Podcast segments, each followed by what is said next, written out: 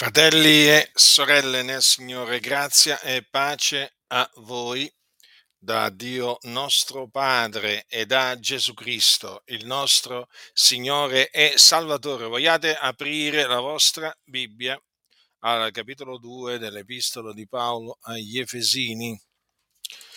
Capitolo 2 dell'Epistola del nostro caro fratello Paolo da Tarso agli Efesini, cioè ai santi di Efeso. Leggerò alcuni versetti, precisamente i versetti che vanno dall'1 al 10. Così è scritto. E voi pure ha vivificati, voi che eravate morti nei vostri falli, nei vostri peccati, ai quali un tempo vi abbandonaste seguendo l'andazzo di questo mondo, seguendo il principe della potestà dell'aria, di quello spirito che opera al presente negli uomini ribelli nel numero dei quali noi tutti, pur immersi nelle nostre concupiscenze carnali, siamo vissuti altra volta, ubbidendo le voglie della carne e dei pensieri, ed eravamo per natura figliuoli di ira, come gli altri. Ma Dio, che è ricco in misericordia, per il grande amore del quale ci ha amati anche quando eravamo morti nei falli, ci ha vivificati con Cristo. Egli è per grazia che siete stati salvati. E ci ha risuscitati con lui e con lui ci ha fatti sedere nei luoghi celesti in Cristo Gesù, per mostrare nell'età a venire l'immensa ricchezza della sua grazia, nella benignità che egli ha avuta per noi in Cristo Gesù, poiché egli è per grazia che voi siete stati salvati mediante la fede, ciò non viene da voi, è il dono di Dio, non è in virtù d'opere, affinché niuno si glori, perché noi siamo fattura di lui, essendo stati creati in Cristo Gesù per le buone opere, le quali il Dio ha innanzi preparate affinché le pratichiamo. Dunque, qui l'Apostolo Paolo ci ricorda, anche se naturalmente queste parole lui le scrisse ai santi di Efeso, ma comunque sia possiamo dire che ci ricorda a noi, possiamo dirlo tranquillamente, ci ricorda eh, il nostro stato, la nostra condizione eh, prima che eh, il Signore ci salvasse. Noi infatti non dobbiamo mai dimenticare quello che eravamo prima di essere salvati. Noi eravamo morti nei nostri falli e nei nostri peccati. Perché morti? Perché il salario del peccato è la morte. Noi servivamo il peccato. Eravamo servi del peccato o schiavi del peccato. Dunque il peccato sostanzialmente era il nostro eh, padrone e eh, questo padrone ci eh, retribuiva con un salario che era la morte. Noi infatti eravamo morti sì, eravamo morti nei nostri falli e nei nostri peccati. Noi a quel tempo, quando eravamo schiavi del peccato, ci abbandonavamo appunto ai peccati seguendo l'andazzo di questo mondo. L'andazzo di questo mondo. Eh, basta vedere il mondo ancora oggi come è, diciamo, come messo. Si deve parlare veramente di andazzo di questo mondo. Questo è un mondo di tenebre, è una generazione storta e perversa che eh, chiama eh, il bene eh, male e il male bene. E noi un tempo seguivamo l'andazzo di questo mondo seguivamo il principe della potestà dell'aria. Sì, sì, che è il diavolo. Quello spirito, eh, Paolo lo chiama così, che opera al presente negli uomini ribelli, cioè nei figliuoli della disubbidienza, de, negli increduli, dei quali l'Iddio di questo secolo ha accecato, ha accecato le menti. Ebbene, ebbene, noi seguivamo quello spirito seguivamo il principe della potestà dell'aria. Vedete com'è chiamato? Ed è questo spirito opera, notate, al presente, dice, al presente, quindi dobbiamo dire che opera tuttora, benché questa epistola sia stata scritta molti secoli fa, però è ancora attuale, questa è la parola di Dio, non è la parola di un uomo. Ebbene, questo spirito opera al presente negli uomini ribelli. Guardate per un momento il mondo, come sta, eh, diciamo, peggiorando sempre di più. Guardate come l'iniquità si sta moltiplicando a dismisura ogni giorno che passa. Persino tanta gente del mondo dice che eh, non riconosce più questo mondo, che eh, diciamo tempo addietro le cose non erano diciamo così, così brutte come sono adesso. L'iniquità si sta moltiplicando, moltiplicando e si sta moltiplicando naturalmente sotto l'influenza del principe della potestà dell'aria, del diavolo, perché tutto il mondo, il mondo giace tutto quanto nel maligno e il maligno opera negli uomini ribelli. Ecco perché la ribellione che noi vediamo nei, negli uomini, questa ribellione feroce nei confronti di, eh, di Dio, Peraltro ci sono molti che lottano contro Dio, prendono piacere nel combattere contro Dio. Sono uomini ribelli perché il principe della potestà dell'aria, quello spirito, opera in loro e allora li spinge a ribellarsi a Dio, a giudicare le vie di Dio empiamente, a parlare contro Dio, a, eh, a bestemmiare contro Dio, a offendere Dio in svariate maniere. E naturalmente il principe della potestà dell'aria opera negli uomini ribelli affinché eh, violino la legge di Dio, che è santa. Infatti vedete come la violazione della legge di Dio ormai è diventata una sorta di, eh, di sport, qualcosa, mhmm, diciamo, una sorta di passatempo, una cosa che viene da molti ritenuta una cosa piacevole, no? infrangere i comandamenti di Dio. Questo è l'andazzo di questo mondo e noi, e noi un tempo eravamo tra gli uomini ribelli. Sì, eravamo tra gli uomini ribelli, immersi nelle nostre concupiscenze carnali, noi in quel tempo vivevamo ubbidendo alle voglie della carne e dei, e dei pensieri. Ed eravamo, ed eravamo per natura figliuoli di ira come gli altri. In quel tempo dunque non eravamo figliuoli di Dio, eravamo figliuoli di ira. L'ira di Dio era sopra di noi. Quindi vedete questo anche sta a, eh, diciamo, queste parole di Paolo stanno a dimostrare che gli uomini non sono eh, tutti figli di Dio, perché qui Paolo dice che noi eravamo per natura figlioli di ira, come gli altri, quindi, quindi non siamo stati sempre figli di Dio. E a quel tempo eravamo figlioli, figlioli di ira, ma non, può, non poteva essere altrimenti, visto che eravamo sotto il peccato, servivamo il peccato ed eravamo nemici di Dio nella nostra mente e nelle nostre opere malvagie, figliuoli di ira.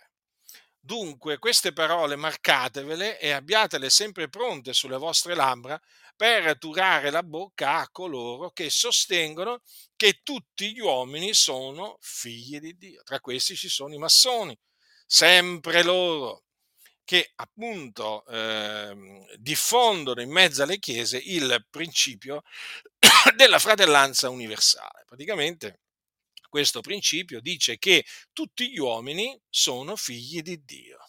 Mm? E questo eh, principio massonico si sta diffondendo sempre di più. Infatti, come voi potete, eh, diciamo, accertarvi, sono veramente ben pochi quelli che parlano dei figliuoli di ira, quelli che parlano dei figliuoli del diavolo, perché oramai c'è questa idea che in una maniera o nell'altra tutti gli uomini sono, eh, sono figli di Dio. Anche quella dottrina che dice eh, che eh, si diventa figlioli di Dio credendo nel Signore Gesù, però eravamo lo stesso dei figli di Dio per creazione, prima di eh, diventare figlioli di Dio per adozione. Anche questa dottrina è falsa, perché la scrittura non dice questo. La scrittura dice che noi eravamo per natura figlioli di Ira. A questo ci dobbiamo attenere, come gli altri, infatti, dice l'Apostolo Paolo. E allora dobbiamo dire che noi siamo diventati figliuoli di Dio. Infatti, che cosa dice l'Apostolo Giovanni? Dice queste parole. Vedete di quale amore ci è stato largo il Padre, dandoci d'essere chiamati figliuoli di Dio, e tali siamo. Quindi Dio ci ha dato d'essere chiamati figli di Dio, ma perché? Perché abbiamo creduto nel nome del suo figliolo, cioè abbiamo creduto nel Signore Gesù Cristo. Infatti dice a tutti quelli che l'hanno ricevuto gli ha dato il diritto o la potestà o l'autorità di diventare figlioli di Dio, a quelli cioè che credono nel suo nome, i quali non sono nati da sangue né da volontà di carne né da volontà d'uomo, ma sono nati da Dio. Quindi c'è stato bisogno di un, di un, atto da parte del Signore, di un atto rigenerativo nei nostri confronti, affinché noi diventassimo eh, figliuoli di Dio. Egli, in altre parole, ci ha dato di credere nella buona novella che Gesù è il Cristo, che è la parola di Dio vivente e permanente per mezzo della quale lui ci ha rigenerati. Domandati come fai ad essere un figliolo, eh, un figliolo di Dio? Allora tu dirai perché sono stato rigenerato da Dio. Bene, ma in che maniera sei stato rigenerato da Dio? Il Dio che cosa ha usato per, per rigenerarti? Ebbene, ha usato la sua parola, la parola della buona novella. Infatti dice l'Apostolo Pietro, siete stati rigenerati non da seme corruttibile, ma incorruttibile, mediante la parola di Dio, vivente e permanente, poiché ogni carne è come erba, ogni sua gloria come il fior dell'erba, l'erba si secca, il fiore cade, ma la parola del Signore permane in eterno. E questa è la parola della buona novella che vi è stata annunziata. E qual è la, la, la parola della buona novella che ci è stata annunziata?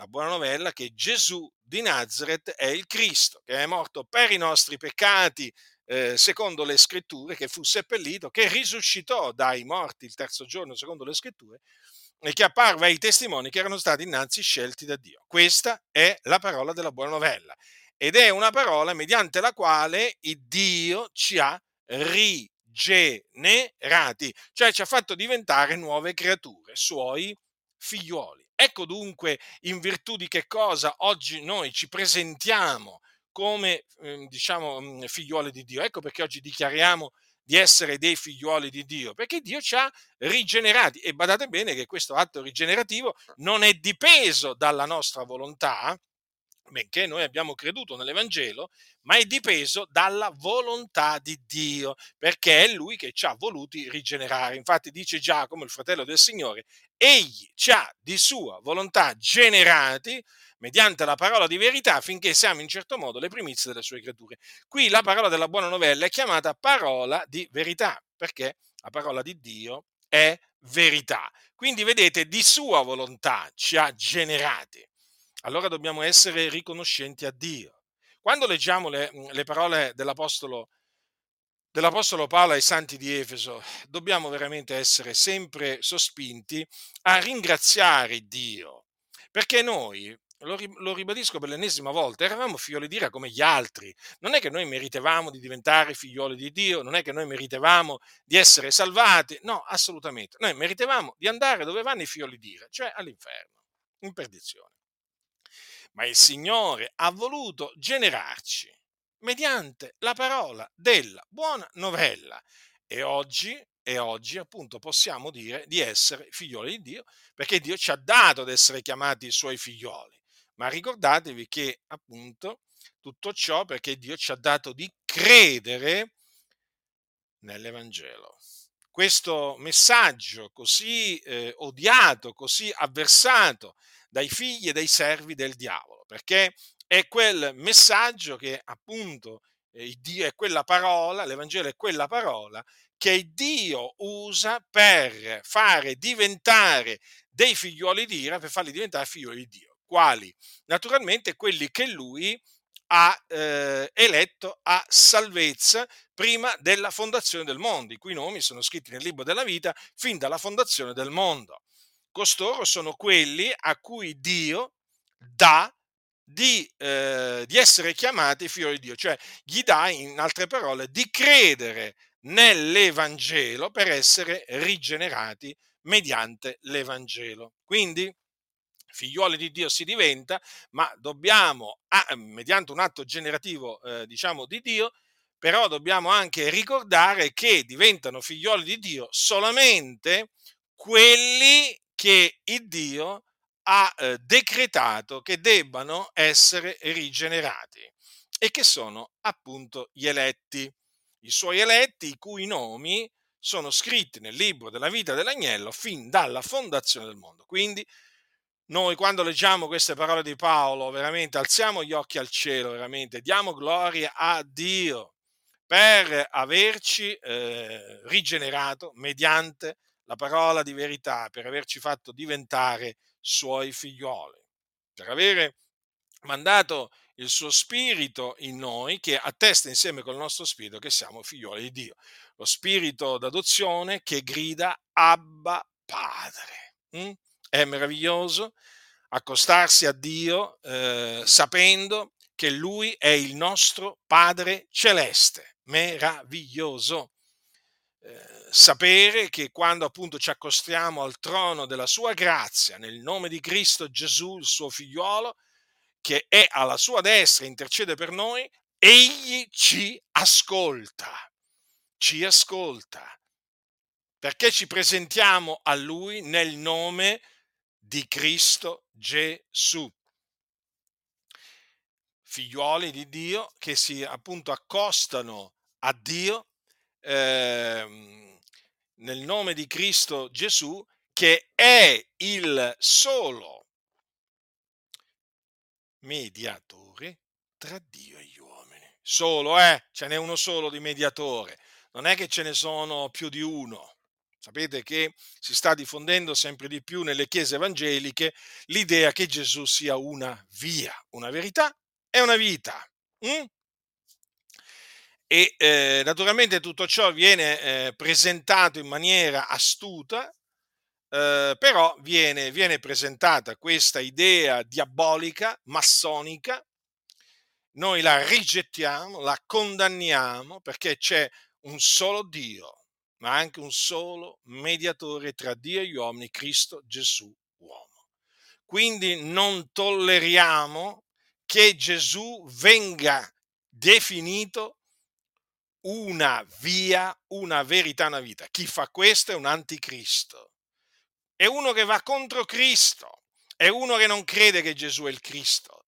È inutile che voi cercate di accampare giustificazioni, voi che difendete gli anticristi. Eh? Non è un errore grammaticale, o meglio, è un errore, sì, è un errore voluto, ma non è che eh, uno sbaglia un congiuntivo, è come quando uno sbaglia un congiuntivo, sì, è un errore però voglio dire, non è come quando eh, uno ripete per tre volte, attenzione, tre volte che Gesù è una via, una verità e una vita, no?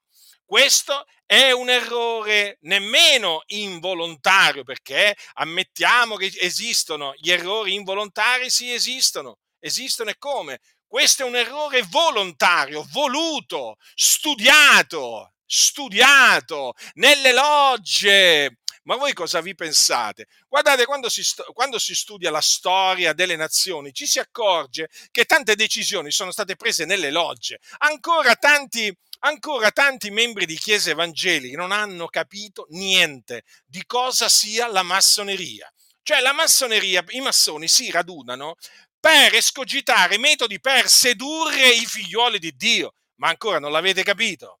Ma ancora non l'avete capito che tutte queste eresie di perdizione che sono state introdotte di soppiatto in mezzo alle chiese, ma ancora non avete capito do, da dove originano? Dalle logge massoniche. Sì, ci vengono a dire che nelle logge non parlano di religione e di politica, ma è il contrario, parlano sia di religione che di politica. E infatti poi fanno i complotti. Fanno i complotti. Chi li fa i complotti? I massoni. Eh? Contro che cosa? Contro che cosa? Contro Dio contro Gesù Cristo, contro la sua Chiesa. Sì, sì. E naturalmente di questi complotti fa parte anche l'introduzione di soppiatto di eresie di perdizione, una delle quali appunto è questa, che praticamente presenta Gesù come uno dei mediatori. Mm? Cioè praticamente loro dicono tu a Dio ci puoi andare anche tramite Maometto, tramite Buddha, tramite Zoroastro, e, e Confucio e così via. Avete capito? Eh? Allora in questa maniera naturalmente loro vogliono distruggere, annullare l'esclusività di Cristo Gesù e farlo diventare uno tra i tanti. Una via tra le tante vie, una verità tra le tante verità eh, una vita tra le tante vite. Eh no, Gesù Cristo disse io sono la via, la verità e la vita. Nessuno viene al Padre se non per mezzo di me. Quindi non c'è un'altra via o non c'è qualcun altro tramite il quale l'uomo può andare al Padre. E noi che abbiamo creduto, badate bene, non è che possiamo andare al Padre nel nome di qualcun altro. Eh? Capite? Non è che possiamo andare al Padre nel nome di Mosè o nel nome di Elia o nel nome di Eliseo o nel nome di Enoch o che ne so io, fate, fate voi. No, no, no, no, no, no. C'è un solo mediatore tra Dio e gli uomini, è Cristo Gesù. Ricordatevelo sempre. Io ve lo continuo a dire, badate bene perché c'è un attacco all'esclusività di Cristo senza precedenti la massoneria pare proprio aver accelerato i tempi. Stanno succedendo delle cose particolarmente gravi in mezzo alle chiese pentecostali. Mm? Coloro che disconoscono ciò sono ciechi, sono in malafede, sono malvagi, sono empi. Qui si tratta di introdurre da parte di costoro di eresie di perdizione, cioè che menano in perdizione le anime, perché se tu cominci a credere che Gesù è una via, una verità, una vita, te ne vai in perdizione. Perché? Perché finisci col disconoscere che Gesù è il Cristo, perché il Cristo di Dio, ricordatelo questo, è la via, la verità e la vita. Eh? Se qualcuno ti viene a dire che il Cristo di Dio è una via, una verità una vita, vuol dire che ti sta parlando di un altro Gesù. Ed è proprio quello che sta succedendo oggi. Stanno molti stanno predicando un altro Gesù e purtroppo tanti non se ne stanno accorgendo. Dicono amen, amen, amen, come se dal pulpito venisse detta la verità, quando è una clamorosa menzogna questa. Non si accorgono molti nemmeno di questa clamorosa menzogna. Cioè, vi rendete conto in che stato penoso vertono tante chiese? Oggi dal pulpito possono sentire dire pure che Gesù è morto di freddo, è morto di fame, eh? è morto mor- morso da un cane randagio. Ci credono molti, vi posso assicurare che ci saranno quelli che diranno amen. Nel momento in cui che quel eh, malfattore, eh, diciamo, che sarà dietro il pulpito, gli dirà Dio mi ha rivelato. Eh? Fratelli, Dio mi ha rivelato una cosa, ho una rivelazione della parola particolare questa mattina, sento la presenza dello Spirito qui presente, eh? tutte queste cose qui. Eh? Dio mi ha messo in cuore questa rivelazione, le sapete queste frasi, no? Queste filastrocche di questi impostori che assomigliano veramente a degli indovini, che tirano a indovinare. Avete presente gli indovini? Ecco, questi qua sembrano proprio degli indovini. Eh? Degli indovini, tirano a indovinare sperando che gli vada bene, diciamo, il loro tirare a indovinare. Prima o poi diranno, beh, insomma, mi andrà bene qualche mia, qualche mia diciamo, eh, eh, diciamo previsione, eh? perché ora fanno le previsioni, sembrano, sembrano diventati degli astrologi, capito? Degli astrologi, degli indovini, insomma, questa gentaglia qua praticamente sono proprio persone malvagie, sono persone malvagie, ve lo ripeto, questi qua sono capaci a dire che hanno ricevuto una rivelazione dello Spirito Santo che veramente può essere la più assurda. Io vi ho fatto degli esempi un po', diciamo, un po' estre- estremi, però per farvi capire in che stato penoso si trovano tanti che si dicono cristiani evangelici, ma qui non c'è bisogno di un risveglio, qua c'è bisogno di una risurrezione. Si sente sempre parlare di risveglio, il Signore manda un risveglio, ma qui bisogna pregare Dio di risuscitare tutti questi morti che si siedono veramente domenica dopo domenica nei locali di culto su quelle panche a riscaldare quella panca. Eh? Morti sono, morti! Altro che manco dormono, sono morti. ma molti non sono mai nati di nuovo, gli possono dire qualsiasi cosa. Perché è così, è così purtroppo. E allora vi stavo dicendo state attenti, perché ormai il lievito è nelle chiese e sta lievitando tutta la pasta. Non illudetevi, non illudetevi, le cose stanno così. Poi ricordatevi sempre questo, gli anticristi quando li smascherate, sapete, generalmente ricorrono a questa strategia. Ma no, ma dicono, ma io sono stato frainteso, non volevo dire questo. E che volevi dire allora? Mm? Se Gesù avesse detto io sono una via, una verità, una vita, ma che cosa avrebbe voluto dire? E allora lo dici tu e io che cosa devo pensare? Devo pensare, Gesù naturalmente questo non lo poteva dire, ovvio, però vi ho fatto un esempio. Allora questi che dicono queste cose, eh, lo fanno volontariamente, sono degli anticristi, non sono dei nostri. Questa è la ragione per cui non si sente nessuna attrazione spirituale verso di loro, non c'è comunione di spirito con loro. Quando si vedono, quando si vedono anche solo sul video, si sente una, una sorta di repulsione spirituale da questa gente, ma anche perché sono dei clown, sono dei buffoni. Si mettono dietro il pulpito, sembrano degli attori, sembrano usciti da una scuola di recitazione, ma fanno delle cose assurde. E questi vengono chiamati uomini di Dio quando sono degli attori, degli attori che sanno come manipolare l'uditorio con la musica di sottofondo, con tutti questi movimenti, con tutti questi movimenti che fanno strani dietro i pulpiti, con questo andare avanti e indietro, con questo veramente eh, voglio dire, eh, suggestione che loro esercitano sulle persone. Ma non le vedete queste cose? Ma non le vedete queste cose? Molti non le vedono, noi le vediamo. Mm? Quindi state molto attenti. Ho voluto parlarvi di questo perché, perché qui adesso eh, da, da, Gesù, da che era il solo mediatore tra Dio e gli uomini, adesso è diventato uno dei tanti mediatori. Questo non lo possiamo accettare, lo dobbiamo rigettare, distruggere in tutte le maniere. Avete capito, fratelli? Mm? Io so che voi avete capito. Ma Dio che è ricco in misericordia, che noi sappiamo che Dio è misericordioso e lui ci ha amati il primo, ci ha amati il primo e nella sua grande misericordia ci ha vivificati con Cristo appunto perché noi eravamo morti, no? i nostri falli, i nostri peccati. Ci ha risuscitati con lui, con lui ci ha fatti sedere nei luoghi celesti in Cristo Gesù.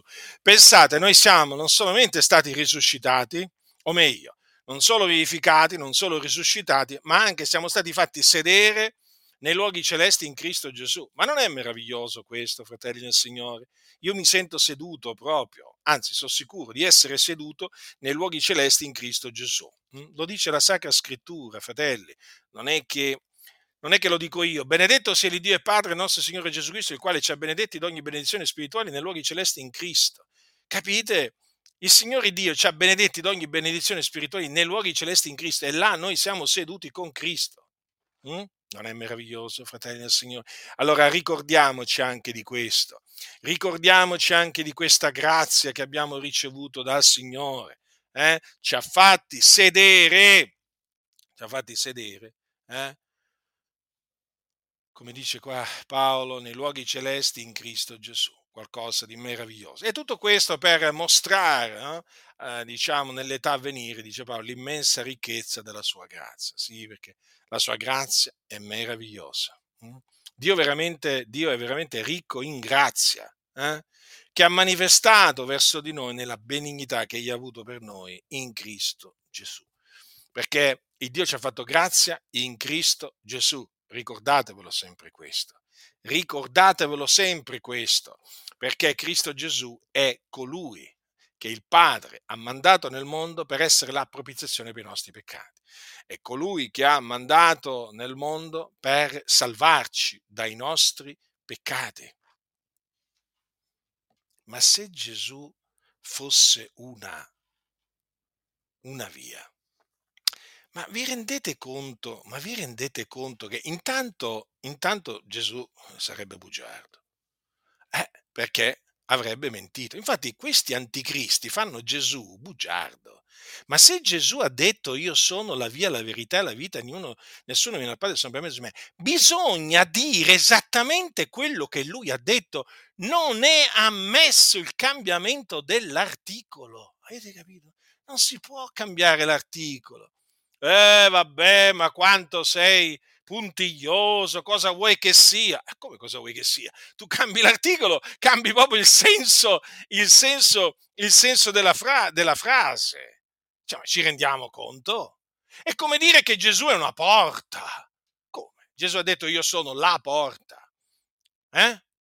Eh, ma, cioè, qui veramente la cosa, è, la cosa è grave qua, è molto grave, perché qui tanti stanno accettando così proprio così, come se niente fosse, stanno accettando questa eresia di perdizione secondo cui Gesù è una via, una verità, una vita. Ma come, ma come uno, uno, veramente dice, ma questo è veramente opera del nemico, ma questo è opera del principe della potestà dell'aria, questa è opera del seduttore di tutto il mondo. Ma queste chiese hanno fatto spazio al diavolo, che è bugiardo e padre della menzogna. Ah, poi si offendono tu ti sei permesso di attaccare l'unto di Dio. No, calma. Intanto, l'unto di Dio è, è Gesù. Eh? Il vostro pastore non è l'unto di Dio. Il vostro pastore, intanto, è un impostore. Cominciamo col dire questo. Ma quale unto di Dio? Mm? Se fosse stato unto da Dio, eh, e se fosse unto da Dio, non direbbe quelle scelleratezze. Perché chi ha lo spirito di Dio parla per lo Spirito di Dio eh? e quindi, dato che lo Spirito di Dio è lo Spirito della verità, dice la verità. Tu non mi puoi venire a dire che uno ha lo Spirito di Dio e dice a menzogna. Lo Spirito di Dio non dice menzogne. Lo Spirito di Dio non attesta che Gesù è una via, una verità, una vita. No, no, no, no. Lo Spirito della verità dice che Gesù è la via, la verità e la vita. Punto. Chi dice qualcosa di, mhmm, diciamo, eh, che è l'opposto, parla per un altro spirito, che è lo spirito dell'anticristo. Infatti, chi è il mendace se non colui che nega che Gesù è il Cristo, esse è l'anticristo. Quindi, ecco, allora si può dire che coloro che presentano Gesù come una via, una verità, è una vita, parlino per lo spirito dell'anticristo. Lo si deve dire. Ascoltatemi, fratelli, qui c'è di mezzo la vita eterna, eh? Qui c'è di mezzo la vita eterna. Questi qua vi vogliono far perdere la vita eterna. Lasciate stare la loro recitazione eh, settimanale che fanno dal pulpito, perché ormai quelle non sono più non sono predicazioni, sono recitazioni. Lasciate perdere i sofismi, lasciateli, lasciate questi locali di culto. Lì vi imprigionano in una gabbia di menzogne. Ascoltatemi, uscitevene uscitevene per il bene dell'anima vostra. Dunque, il Signore ci ha salvati. Gli è per grazia che voi siete stati salvati, mediante la fede. E ciò non viene da voi il dono di Dio. Quindi, da un lato, noi eravamo immersi nelle nostre concupiscenze carnali, eravamo appunto eh, servi del peccato, e dall'altro, appunto, adesso bisogna dire che il Signore ci ha voluti fare grazia.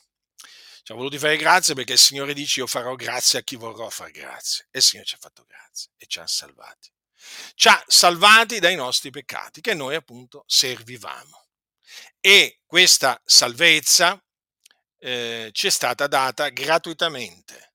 Eh? Infatti dice che è per grazia che voi siete stati salvati. Quindi ricordati sempre che tu sei stato salvato per grazia, mediante la fede, credendo in che cosa? Nell'Evangelo. Ricordati sempre l'Evangelo, eh? che non è Gesù ti ama, che non è Cristo la risposta, che non è il Dio vuole risolvere i problemi della tua vita, ti vuole dare un lavoro, ti vuole dare una moglie, un marito, dei figli. Non è questo l'Evangelo. L'Evangelo ve l'ho annunziato, ve lo continuerò ad annunziare fino a che avrò un alito di vita. Eh? perché molti non sanno cos'è l'Evangelo. Voi lo sapete, però ci sono quelli che non lo sanno, allora bisogna farglielo conoscere. Eh? Mi sto riferendo a, a tanti evangelici, eh? non sanno cos'è l'Evangelo. Allora, è il dono di Dio. Allora, queste parole sono fondamentali. La salvezza che noi abbiamo ottenuto hm, mediante la fede non è una salvezza appunto che noi eh, ci siamo meritati. Non ci siamo meritati alcunché, non ci siamo guadagnati alcunché. Eh? È il dono di Dio. Il dono di Dio. Quindi questa così grande salvezza che Dio ci ha allargito è grande, eh? perché ma vi rendete conto che noi eravamo schiavi del peccato e che dal peccato no, non potevamo essere liberati in altra maniera se non per il sangue prezioso che Gesù Cristo, il figliuolo di Dio, ha sparso sulla croce. Ma vi rendete conto che questa salvezza è stata possibile eh, veramente in virtù del sacrificio di Cristo Gesù? È una grande salvezza. C'è stato proprio bisogno che il Padre mandasse il suo figliolo nel mondo affinché noi fossimo salvati per mezzo di lui. E quindi questa salvezza è il dono di Dio, la fede che noi abbiamo ricevuto, eh? ma l'abbiamo ricevuta, l'abbiamo ricevuta gratuitamente da Dio. Ma voi cosa pensate? Che la fede viene da noi? Eh? Come la salvezza non viene da noi, ma viene da Dio, perché è il suo dono. Ma guardate che anche la salvezza ci è stata data, eh? la, la fede. Noi abbiamo ricevuto da Dio questa fede, questa fede preziosa. Infatti eh, l'apostolo, l'apostolo Pietro così la chiama, quando dice nella sua seconda epistola, Simon Pietro, servitore apostolo di Gesù Cristo, a quelli che hanno ottenuto una fede preziosa quanto la nostra nella giustizia del nostro Dio e Salvatore Gesù Cristo. Quindi vedete, è la fede degli eletti di Dio. Eh? è la fede che Dio dona appunto a coloro che ha eletti a salvezza prima della fondazione del mondo. È la fede che ti permette appunto di credere nell'Evangelo per essere salvato, per essere salvato dai tuoi peccati. E t- tutto viene gratuitamente da Dio. Non abbiamo fatto eh, diciamo, alcunché per meritarci questa così grande salvezza, fratelli. Tutto per grazia, meravigliosa grazia.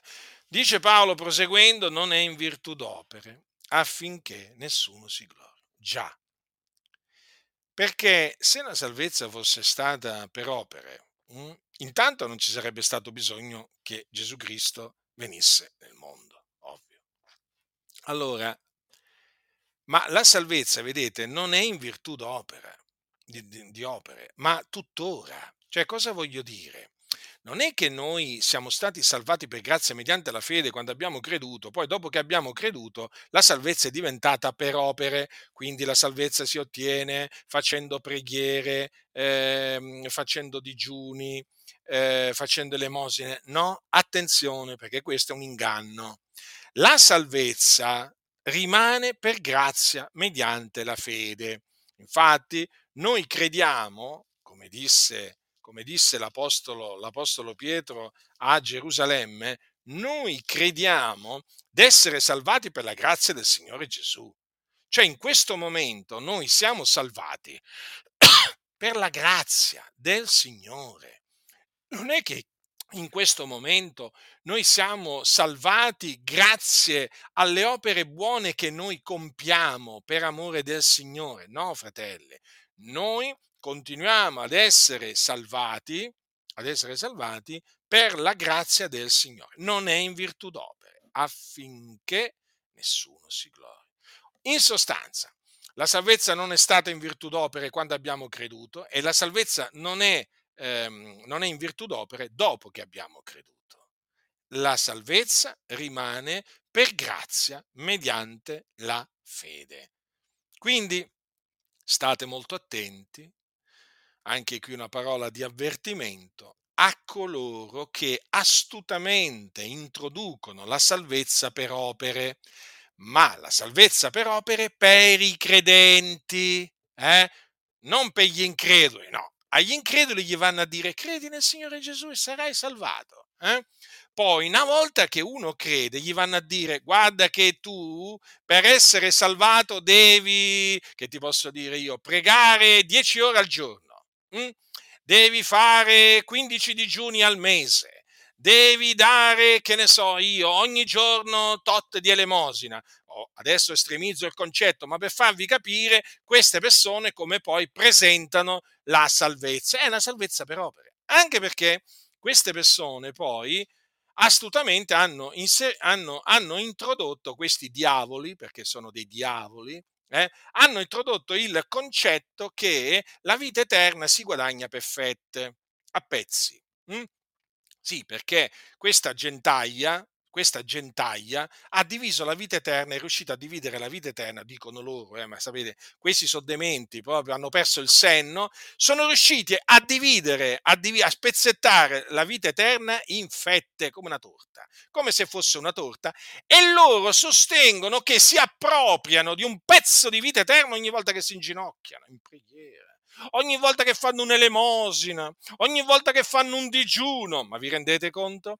Questi praticamente predicano la salvezza per opera, però mascherata, attenzione, mascherata, perché loro non vi vengono a dire che vi predicano la salvezza per opera, anche la Chiesa Cattolica Romana non vi verrà mai a dire un prete, noi predichiamo la salvezza per opera, no, ti dice il prete, ma noi predichiamo la salvezza per grazia, poi studi la dottrina della Chiesa Cattolica Romana come l'ho studiata io, a differenza di tanti che non l'hanno studiata, eh? e poi cosa scopri? Che effettivamente la salvezza che propone la Chiesa Cattolica Romana in teoria è per grazia, di fatto è per opere. Infatti anche lì c'è praticamente la dottrina che dice che il Dio dà la vita eterna a quelli che se la guadagnano. Perché nel momento in cui uno dice che ogni volta che mi inginocchio in preghiera mi approprio, mi guadagno un pezzo di vita eterna, lui praticamente cosa sta dicendo? Che la vita eterna non è il dono di Dio, è una paga. Allora questo vuol dire che questo non crede nell'Evangelo, costoro non credono nell'Evangelo, perché chi crede ha vita eterna. Gesù Cristo è la vita eterna, quindi chi ha il figliuolo ha la vita, chi non ha il figlio di Dio non ha la vita. Qui non si scappa, eh?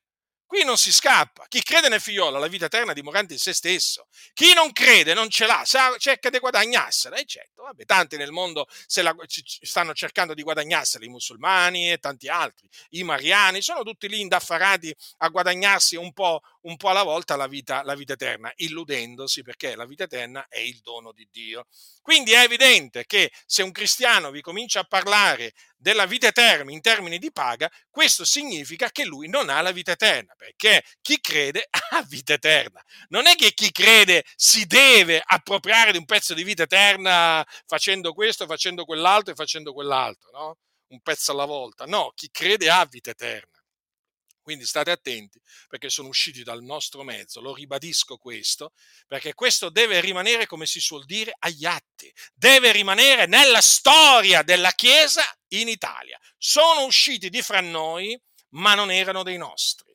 Erano degli anticristi che negano che Gesù è il Cristo. Sì, di fatto, no, non è che vi vengano a dire guarda per me Gesù non è il Cristo. No, no, anzi vi vengono a dire pure che Gesù è il Cristo, ma loro lo negano di fatto perché negano che Gesù è la vita eterna, perché loro la vita eterna se la guadagnano un pezzo alla volta e quindi non hanno il figliolo perché non credono che Gesù è il Cristo. Semplice il discorso. Sono cascati male, sono cascati male queste persone, molto male. Pensavano, pensavano che la loro eresia eh, sare- si sarebbe, diciamo, come dire, avre- loro pensavano, questi qua, di farla franca per sempre sostanzialmente, no? Di diffondere questa eresia piano piano, piano piano, facendo rodere un po' come la cancrena, però poi il Signore gli ha teso una trappola e questi anticristi proprio da un momento all'altro sono proprio andati via da noi, sono dei serpenti, non sono dei nostri, ve lo dico con ogni franchezza, perché queste persone parlando così dimostrano di non avere la vita eterna, non ce l'hanno. Chi vi dice che si sta guadagnando la vita eterna un pezzo alla volta, ma può dire di avere la vita eterna? No. Al massimo vi dirà, beh, io spero un giorno, dopo tanti sacrifici, di ottenere la vita eterna, ma non può dire che ha la vita eterna. Per cui state attenti, lasciateli perdere queste persone, stategli lontano veramente il più possibile, perché hanno un veleno d'aspide sotto le labbra e sono astuti, ve lo ripeto, perché qualcosa mentre erano in mezzo a noi l'hanno imparata diciamo che hanno imparato pressoché tutto, però siccome che queste persone men- eh, mescolano la verità con la menzogna, io vi avverto, perché io le sette le ho studiate, questi che insegnano queste cose sono una setta, ma sapete quante ne ho studiate di sette di questo tipo? Questi sono, non sono dei nostri tutto qua. Ma infatti il loro odio nei nostri confronti, soprattutto nei miei confronti, è dovuto proprio a questo, all'odio verso la grazia e quindi all'odio verso l'Evangelo della grazia. Nessuno di questi diciamo, scellerati vi seduca con vani ragionamenti. Quindi. quindi non è in virtù d'opere affinché ognuno si glori, perché se è per grazia, non è per opere. Eh, ma è semplice, altrimenti grazia non è più grazia. Capito? Se è per grazia non è più opere, perché se fosse per opere, eh, ma se fosse per opere, non è più grazia. Eh, perché parliamo della grazia? Perché parliamo della grazia? Diceva bene Paolo, io non annullo la grazia di Dio, perché se la giustizia si ottiene per mezzo della legge, Cristo è morto inutilmente. E guardate che non vi fate ingannare da quelli che vi dicono eh, eh, dicono sì, beh, beh, certo, noi non è che dobbiamo osservare il sabato, la festa della Pentecoste, no, no, no, no, no, però alla fine il concetto è sempre lo stesso, perché per loro la giustizia si ottiene in che maniera? Facendo preghiere, facendo digiuni, eh, facendo elemosine, non cambia niente, che poi peraltro la legge contempla le opere buone non è che la legge di Mosè contempla solo l'osservanza del sabato e delle feste, diciamo, giudaiche. No, no, contempla anche proprio il fare bene. Ma cosa dice qua? Che se la giustizia si ottiene per mezzo della legge, Cristo è dunque morto inutilmente. Infatti, per costoro Cristo è morto inutilmente. Capite? Non è morto per i nostri peccati, per costoro anche se ve lo dicono, ma non ci credono, perché poi alla prova dei fatti, per loro la giustizia si ottiene per mezzo delle opere o meglio, come loro dicono, per mezzo della fede più le opere. Sì, ma allora, allora Paolo ci ha mentito, allora Dio ci ha mentito perché ha detto che il giusto vivrà per la sua fede. Noi crediamo di essere giustificati per la fede, noi crediamo che Dio ci mette in conto di giustizia la nostra fede, non le nostre opere che compiamo, che abbiamo. Eh? No, no, la nostra fede, ricordatelo sempre, fratello, quando ti alzi la mattina, quando vai a letto la sera, quando cammini per strada, quando sei, sei a tavola a mangiare, in qualsiasi momento della giornata, ricordati che il giusto vivrà per la sua fede, per la sua fede. Allora, e le opere allora, le opere buone sono state, come dice l'Apostolo Paolo, eh, appunto innanzi preparati da Dio affinché le pratichiamo, perché noi siamo stati creati in Cristo Gesù per le buone opere. Quindi le buone opere vanno fatte, vanno fatte, ovvio. Se incontrate qualcuno che vi dice che un cristiano non deve fare opere buone, ammonitelo e cacciatelo via. Il cristiano deve fare opere buone, tant'è vero che l'Apostolo Paolo che cosa dice? Dice così, eh, secondo che ne abbiamo l'opportunità, facciamo del bene a tutti, ma specialmente a quelli della famiglia dei credenti. Quindi ricordatevi, specialmente a quella famiglia dei credenti. Quindi, nel momento in cui si presenta una necessità, un bisogno, allora lì quella è una opera buona che il Signore ha innanzi preparato affinché, diciamo, noi la pratichiamo. Il Signore è fedele. Vedete, io nella vita, nella vita ho visto questo, che proprio così, come dice la scrittura, le opere buone, veramente il Signore le ha innanzi preparate affinché le pratichiamo, perché crea, diciamo, le circostanze eh, quelle circostanze necessarie affinché noi facciamo in quel momento una determinata opera buona, in un altro momento un'altra opera buona, in un altro momento ancora un'opera buona. Cioè il Dio crea le circostanze necessarie, cioè praticamente crea l'avversità. Hm? Crea l'avversità o un bisogno, un bisogno nella, nella, nella Chiesa affinché la Chiesa o il singolo membro, dipende, supplisca a quella necessità. Mm? Infatti provvedete alle necessità dei santi. Ecco perché appunto poi quando tu vedi la necessità in cui si trova il tuo fratello, il tuo fratello, ma quando anche non fosse un tuo fratello che ti chiede di aiutarlo, aiutalo. Nel momento in cui tu vedi la necessità, una particolare necessità in cui si trova il tuo fratello, tu lo aiuti lo aiuti perché appunto quella è un'opera buona che Dio ha innanzi preparata affinché tu la pratichi. Mm? E il Signore per ognuno, per ognuno proprio, ha preparato proprio delle opere buone affinché le pratichi. Non è che c'è qualcuno che può dire, ah no, ma per me il Signore non è preparato di opere buone affinché io le pratico. No, no, a ognuno di noi il Signore ha preparato delle opere, delle, delle opere buone. E quindi faremo bene, faremo bene a praticarle. Perché il Signore, vedete, come dice, come dice Paolo a Tito, dice così che ha dato se stesso per noi affinché di riscattarci da ogni iniquità, di purificarsi un, un popolo suo proprio, zelante nelle opere buone. Eh? Zelante nelle opere buone. Quindi per le opere buone il Signore sarà glorificato e il nostro desiderio è che il Dio sia glorificato. Naturalmente le opere buone vanno, eh, vanno fatte senza suonare la tromba davanti a noi. Eh?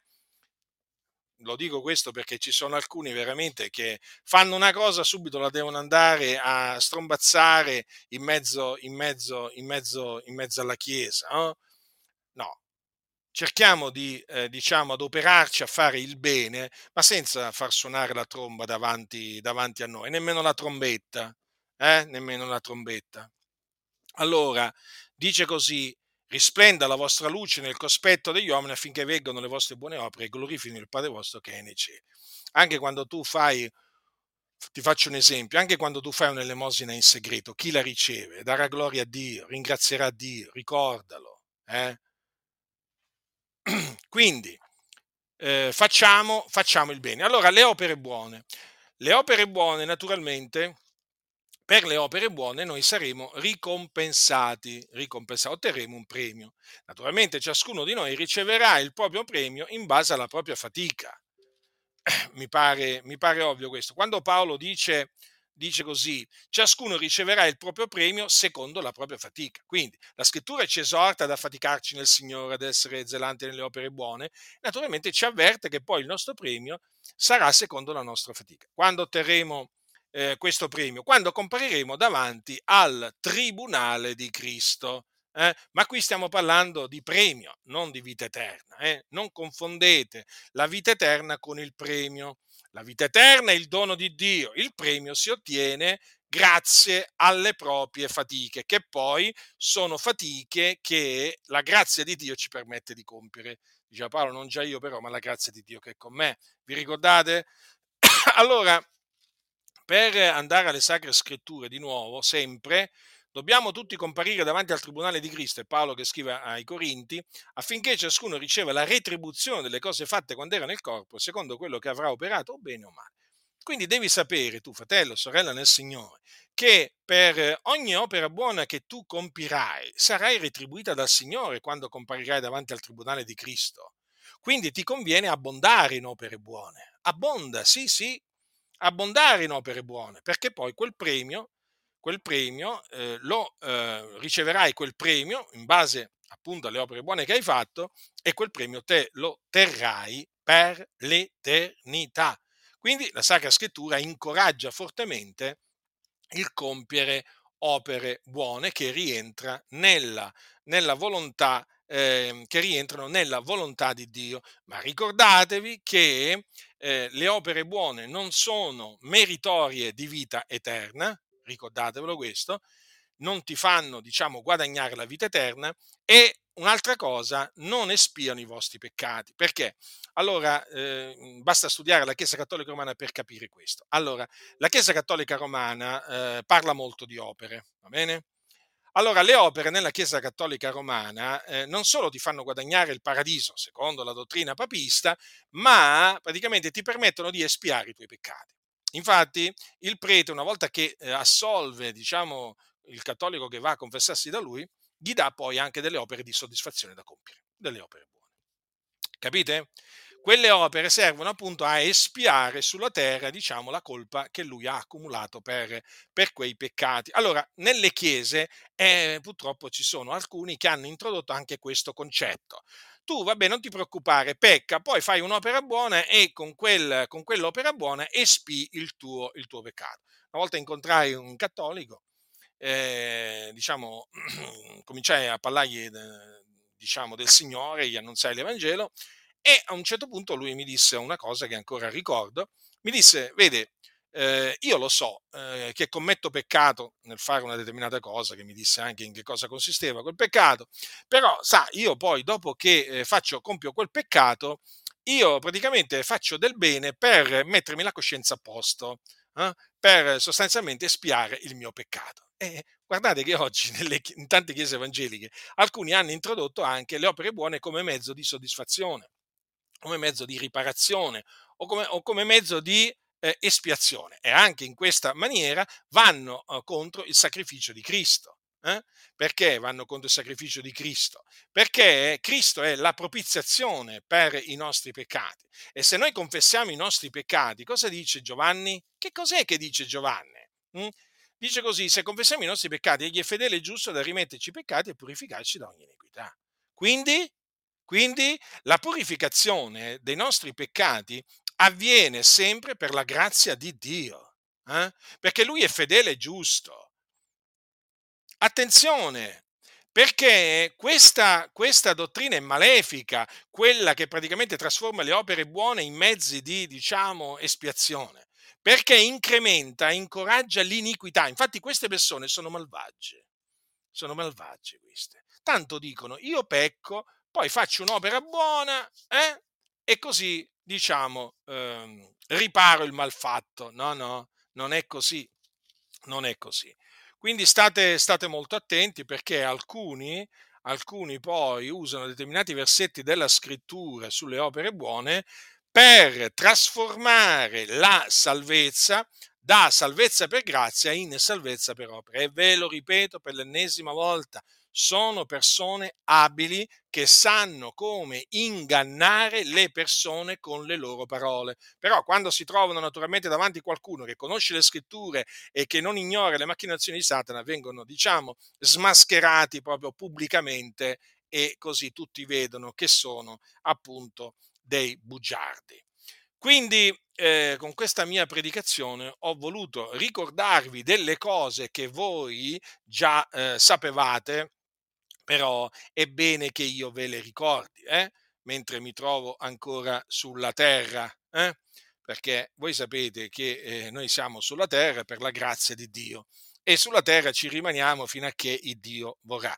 Io fino a che il Dio vorrà tenermi sulla terra, in questa tenda, eh?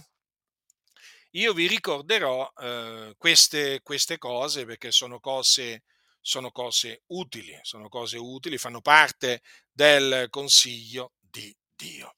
Quindi vi esorto a stare saldi nella, nella grazia, a perseverare nel timore di Dio, quindi a fare il bene e ad astenervi da ogni specie di male, ogni specie di male. No, no, perché non è che c'è un male che si può fare, ogni specie di male bisogna astenersi da ogni specie male. Poi c'è un'altra cosa, colgo l'occasione per dirvi, state attenti perché si sta diffondendo nelle chiese anche l'idea facciamo il male onde ne venga il bene. In sostanza la massima gesuitica, gesuitica il fine giustifica i mezzi, ormai è ammesso tutto, pur di raggiungere i propri fini.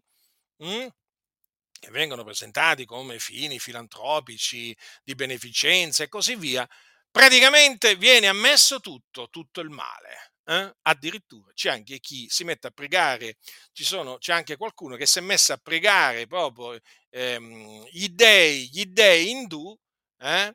Eh, per cercare appunto di guadagnare un induista a Cristo. Cioè, rendiamoci conto, rendiamoci conto di come sono messi molti. Mm? Quindi state molto, state molto attenti perché la situazione è drammatica, ve l'ho detto e ve lo ripeto per l'ennesima volta, però state saldi nella fede, fratelli nell'Evangelo, perseverate nel timore di Dio fino alla fine, affinché veramente il Signore vi confermi, vi confermi nella fede, in ogni opera buona, in ogni buona parola, affinché veramente poi in quel giorno possiate dire come Paolo, ho osservato la fede, il Signore mi salverà nel suo regno celeste. La grazia del Signore nostro Gesù Cristo sia con tutti coloro che lo amano con purità incorrotta. Amen.